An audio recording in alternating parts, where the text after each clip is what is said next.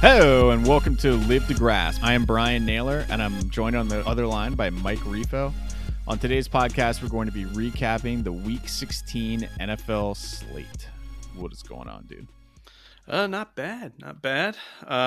My single game parlay was on the Cleveland Jets, and I had chosen Chubb and oh my God, who's the wide receiver for him? Chubb and Landry, thank you. Yeah. Like right before it got word that Landry was out with COVID. It's on like F, man. That like right there. I still thought I was going to be fine because I had basically just Cleveland to win and then Chubb to get a touchdown, but of course, you know, Chubb got the TD, but I mean Cleveland just gets rolled up on, and I got to give credit where credit's due. I can't. FanDuel credited my account, the single game parlay, because of that. I was because of the COVID. Yeah, I was shocked. I was just like, that. Well, that's just money lost. It is what it is. The way I look at it is that if I had bet it, it's just as if a player was to go down with an injury in practice that day. You know, it's just it is what it is, and crap shit happens. But yeah, I looked at my account today, and I was pretty astonished to see that. So. COVID insurance. Yeah. I mean, I liked it. And then when that happened, I was just like, well, there goes my Christmases. There's my call for this year. So, but yeah, I got to give it to FanDuel. That was pretty cool. I got to imagine that's pretty cool. Cause most of these haven't been super bad, right? Like the Denver thing when there were no quarterbacks, everybody knew that on Saturday at least. Did they announce the wide receiver thing the day before? I think it was Saturday. Okay. Wow, so that's pretty good. Saturday at 5 p.m. So yeah, because I got the notification on my phone. I was just like, man, that's all right, but I still felt good. I was like, okay, well, Chubb's gonna get a touchdown. I would imagine Cleveland's still gonna cover, so worst case scenario, I'll get the 25 back from them. But yeah, I was shocked when they said, yeah, insurance, you're fine. I was like, all right, man, thank you. Yeah, that's pretty sweet.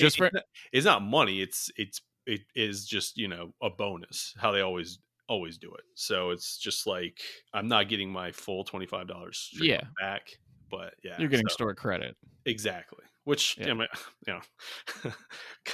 Come Thursday, I'm probably going to have some money on it anyways. So. All right, well, we can start there if you want to. So the first game we can start with is Cleveland at the New York Jets.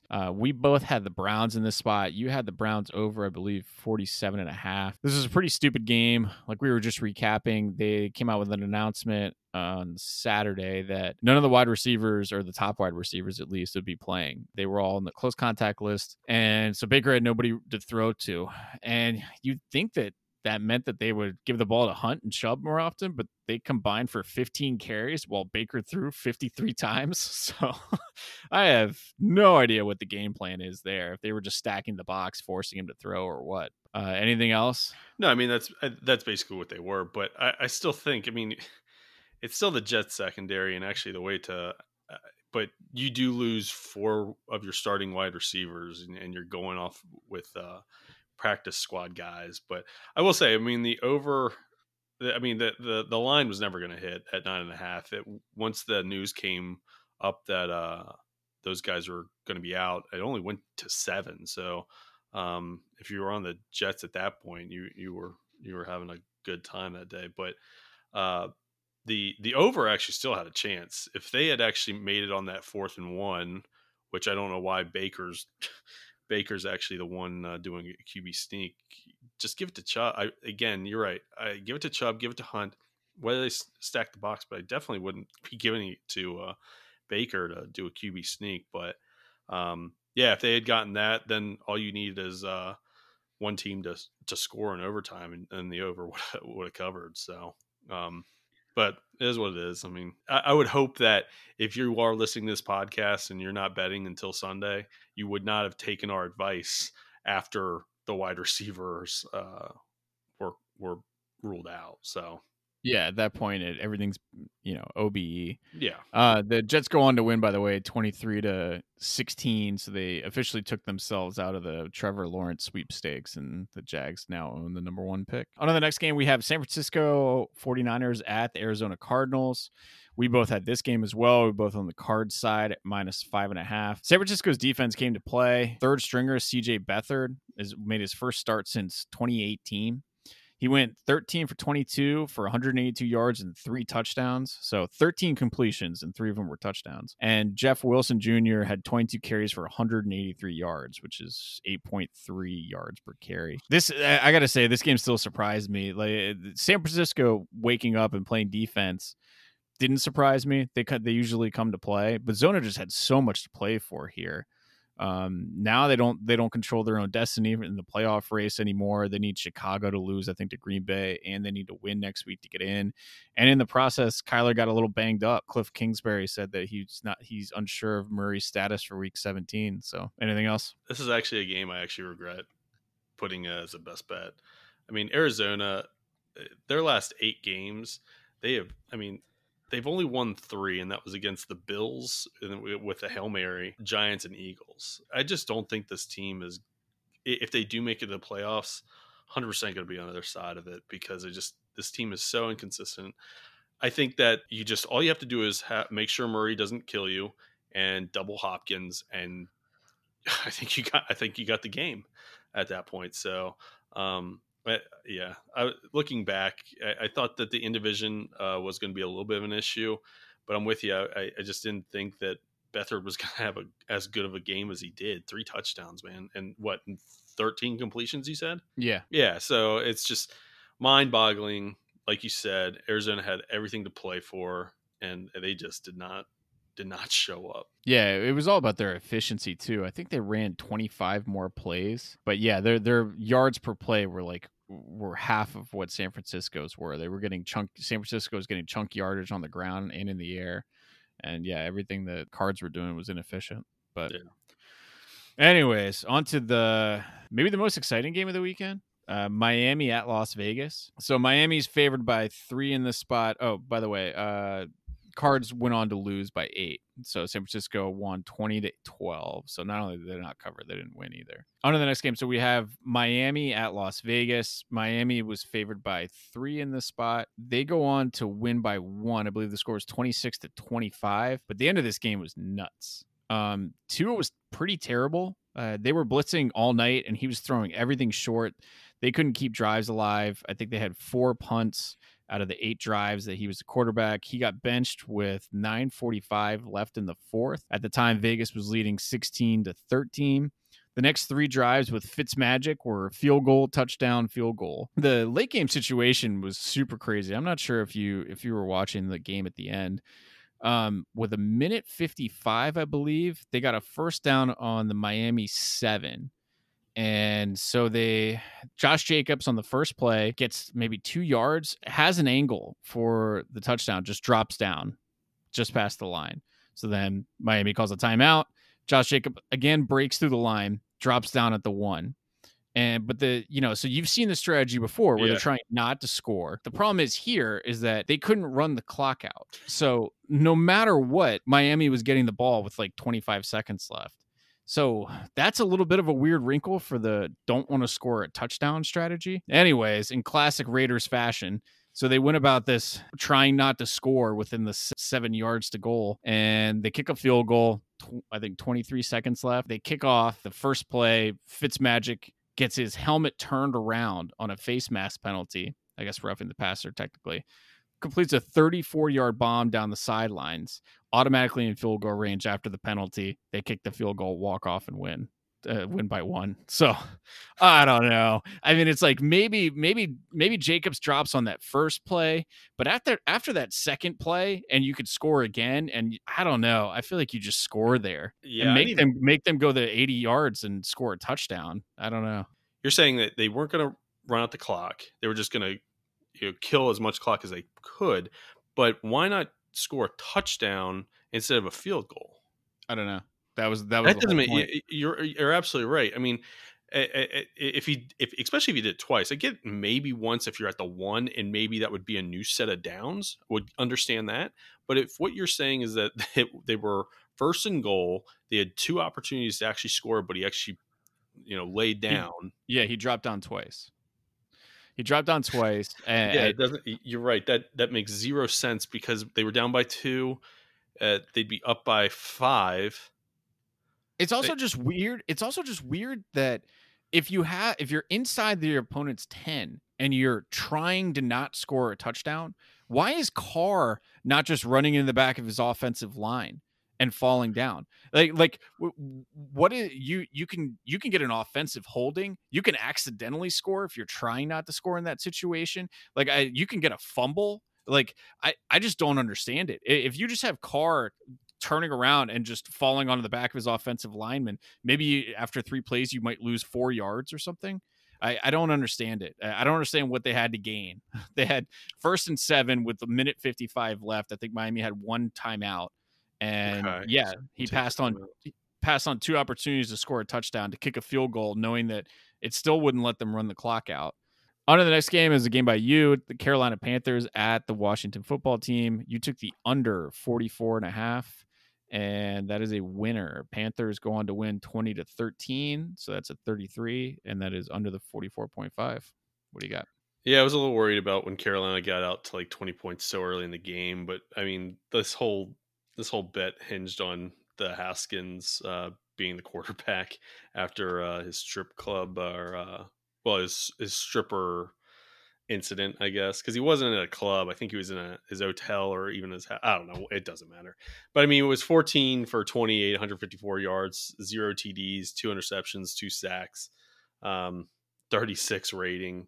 This NFC East is still wide open. I could go to – and they let go Haskins today. So, with that, I would have to imagine that Alex Smith has got to look like he's ready to go. So I think that was their whole thing. But they go up against the Eagles team, where I don't think the Eagles are going to bow down to these guys. And no, I don't either. The Redskins are like a one point favorite, but even with Alex, I thought that this team has had it's their defense. If their defense shows up, and their defense even showed up for this game, for the most part here, but yeah, they needed to get Haskins out. If they can just be competent on the offensive side, they might be able to beat the Eagles. But that's the Sunday night game, and it's a must win, because if they don't win, either the Cowboys or the Giants, one of those two teams would go on, which is just nuts to me. But that's where we are in the NFC East. So that is where we are. On to the next game, we have the Tennessee Titans at the Green Bay Packers. I took the over here at 56. This was sort of a tragedy of picking on a Wednesday when the games aren't played till Sunday. I looked ahead of the weather, and it was supposed to be 34 degrees, 0 chance of snow, and then I got a text alert on my phone on Sunday morning that there is snow on the ground in Green Bay. So this became a blizzard game pretty quickly. The Rodgers was still on fire despite all the snow. He went 21 for 25 for 231 and 4 touchdowns, 1 pick. Devontae Adams had arguably the best snow game in NFL history. He had 11 catches for 142 yards and 3 touchdowns. The next highest wide receiver receptions-wise on Green Bay had 2, so all the balls were going Adams' way. And then some asshole named AJ Dillon snaked. He had 24 rushes coming into this game for the season. He finished the game with 21 rushes for 124 yards and 2 touchdowns, and basically made Aaron Jones, my starting running back on my fantasy team, do nothing. I think the only other betting notes here are Rodgers took over the MVP lead, which I actually found a little surprising. He's minus 250 now to win it over Mahomes, and Mahomes is plus 220. So that was a little interesting. All right, on to the next game. We have the Indianapolis Colts at the Pittsburgh Steelers. This was your last bet of the weekend. You took the over at 44.5, and that is a winner. Colts go on to lose 24-28. Steelers came back late, I believe. Mm-hmm.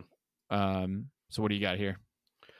Got there with some big plays by both teams. I think the first touchdown after in the second half for Pittsburgh was one play, like 60 plus yards, and Indianapolis had one of those two. Also, Pittsburgh was able to turn the ball over and get a red zone possession off of it. But I did think that Pittsburgh would be better on third down conversions. It slightly were. It was only like four for 11, but in their past three games, it's actually better.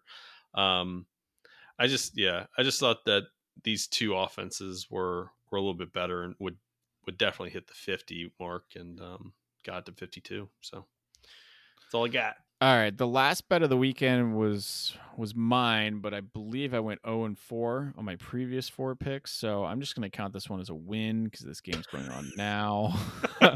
And also the line moved a little bit since last time when I made the bet. No, hold on. The Bills were -7 when I made this bet, and last I checked, they're like -111. So I'm taking the Bills here, and I'm just chalking it up as a win. Oh man. Yeah, that's another thing. We need to see if DraftKings actually does any of that shit too. Yeah, something that would be just in our best interest, and we should be doing that anyways. But it is what it is. Yeah, for anybody that doesn't know, FanDuel runs a promotion every once in a while where they just, based on the number of people that bet on the game, they jack up the spread. And I believe that going into tonight, I think the Buffalo Bills were plus 110. Yeah, 112 actually is the last number I saw. Oh, so. Okay, 112. I don't know. It's a little iffy right now. Yeah, because of the line movement. I'm just marking that up. Just a couple quick notes from around the league. Kamara, asshole, who I was playing against in fantasy, ties an NFL all-time record with 6 rushing touchdowns on the Friday Christmas game. Minnesota got throttled by New Orleans in that game. Tampa Bay murdered Detroit by 40 the next day. So I don't know what there is to write about that game other than, I mean, they were mercilessly heaving balls down the field when they were up 30 points. I didn't know what was going on, but I was loving it. Well, they Tom Brady was benched in the second half, right? Another thing. So KC doesn't cover again against Atlanta. They get the win, but don't cover. They've now moved to 7-8 at the spread on the season. So they're fading KC is kind of the way to go right now. But they're still Super Bowl favorites by a pretty big margin, plus 190, which I found a little surprising given how they've played the last couple of weeks. I've still been on the camp that I still think they're clearly number one. I just don't think they've been playing well lately.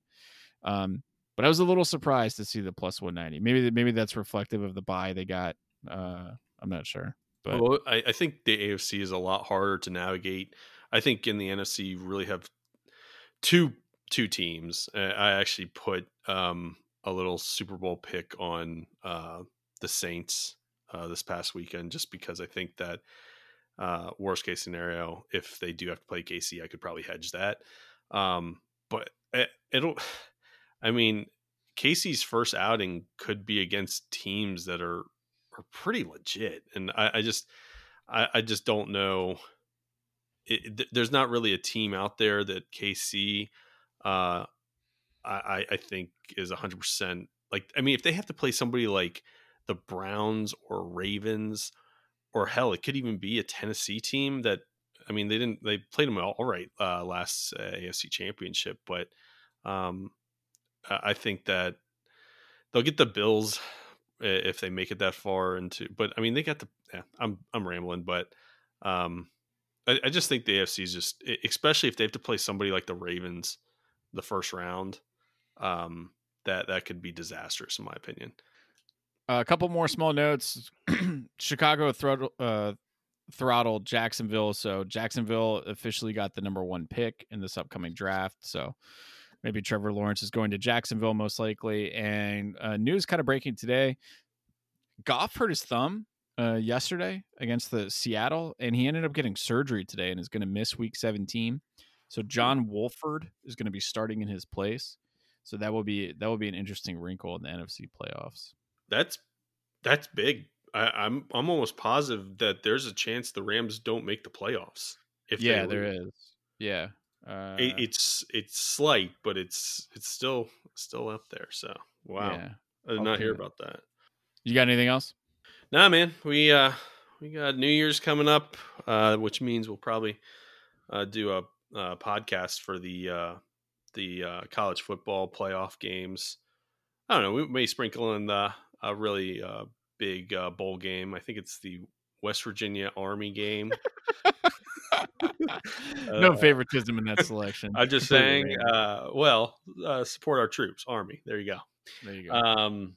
But yeah, no, looking forward to that. And then getting into week 17 and then looking forward to the playoffs in the following weeks. January's going to be fun. January's going to be a lot of fun. All right, that's all we have for this week. Hit subscribe wherever you get your podcast, Apple Podcasts, Google Podcasts, Spotify, and hit us up at livetograsp@gmail.com. Take care, guys. Later.